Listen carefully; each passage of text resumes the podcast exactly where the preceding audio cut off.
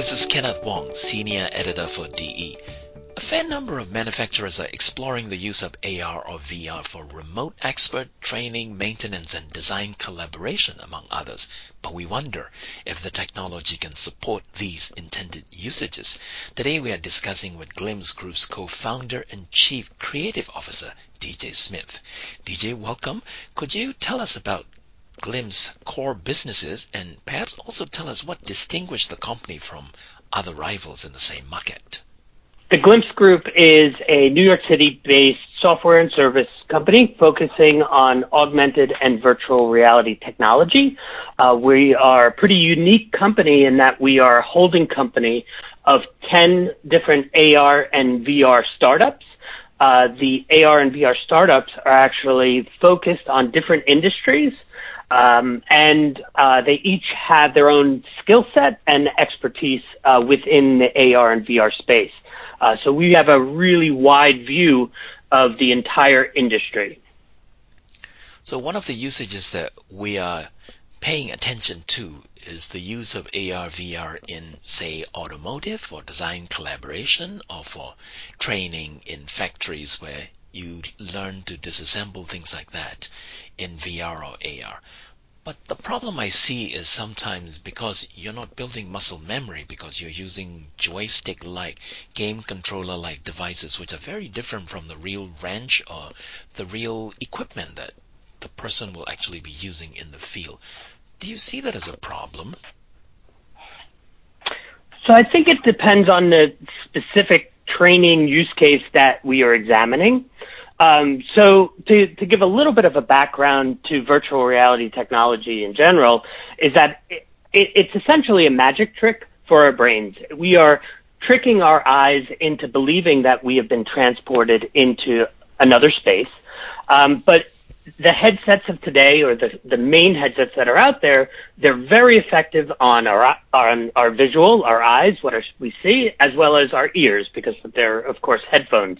Um, where things kind of fall apart are with the other senses.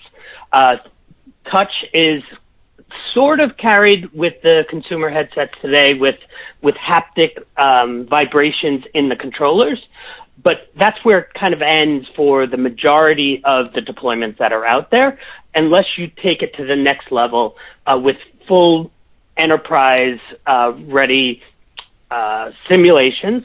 And in that case, you can add additional hardware devices to help trick the brain.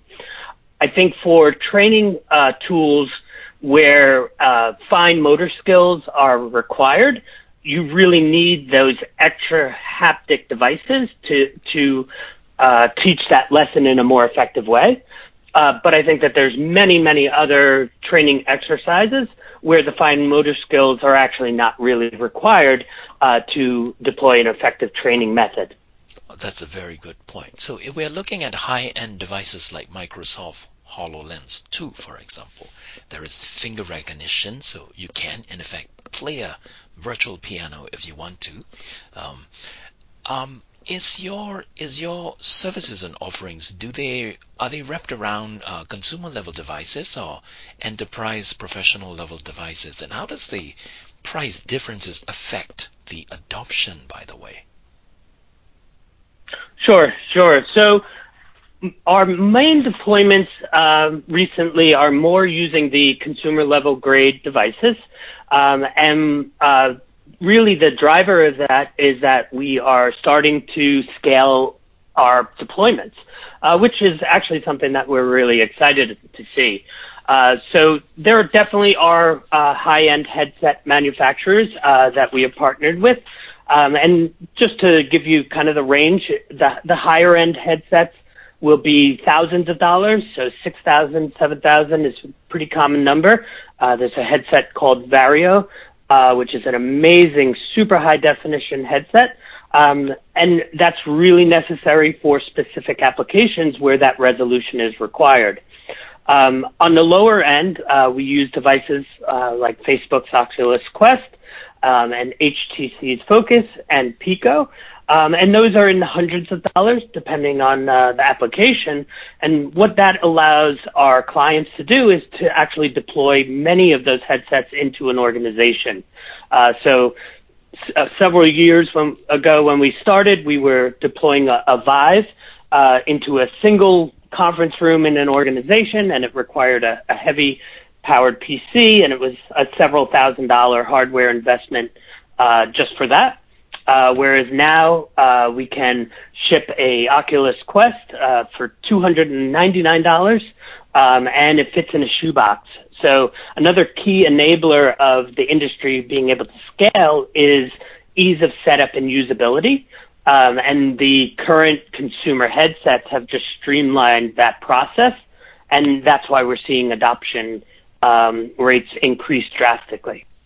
DJ, one of the usages that we look at is design collaboration in, in AR VR. And in that usage, the texture, the way the surfaces look and feel is very important because we're making design decisions, uh, buy or reject design decisions based on the way it looks in a VR environment. Is the technology at a stage where the same 3D object that is seen by different people in different VR backgrounds actually are consistent and they accurately replicate how things will actually look when you manufacture something. Sure, sure. Uh, so I think that is dependent on the hardware that's uh, being used. I know uh, the example I cited earlier, uh, the Varjo headset, that is kind of their their focus. Uh, they are heavily uh, involved with the automotive industry, which clearly the aesthetics of uh, the automobiles is is key in that design process. Um, and uh, they've done a ton of work uh, to make sure that those environments look exactly how the end product is going to uh, look and feel. Uh, the convenience, though, that you can have through using virtual reality is that you can have design teams all over the world be able to be together virtually around a, a, a, an example of a model car. Um, and they can understand everything about that car, including the size and scale of it. Um, and they can talk in real time about it. And uh, that is a, a game changer uh, for many different industries. Okay, very good. Uh, well, I've asked all the questions I wanted to ask DJ. Is there anything you feel is important, some trends that are happening in your industry that we should be paying attention to? So I think uh, one of the important trends that is happening is standardization. Uh, at least from the development community, um, up until now, if a developer was creating a software application, uh, there would be a lot of work to deploy that software application to multiple devices or different types of devices. Uh, there is a, a new standardized system uh, that's coming up. It's called OpenXR.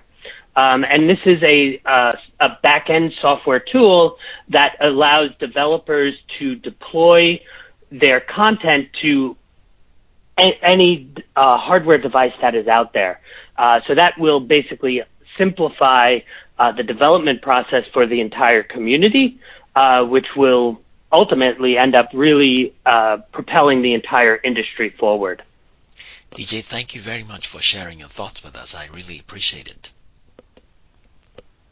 It was my pleasure. Until next time, this is Kenneth Wong for DE, and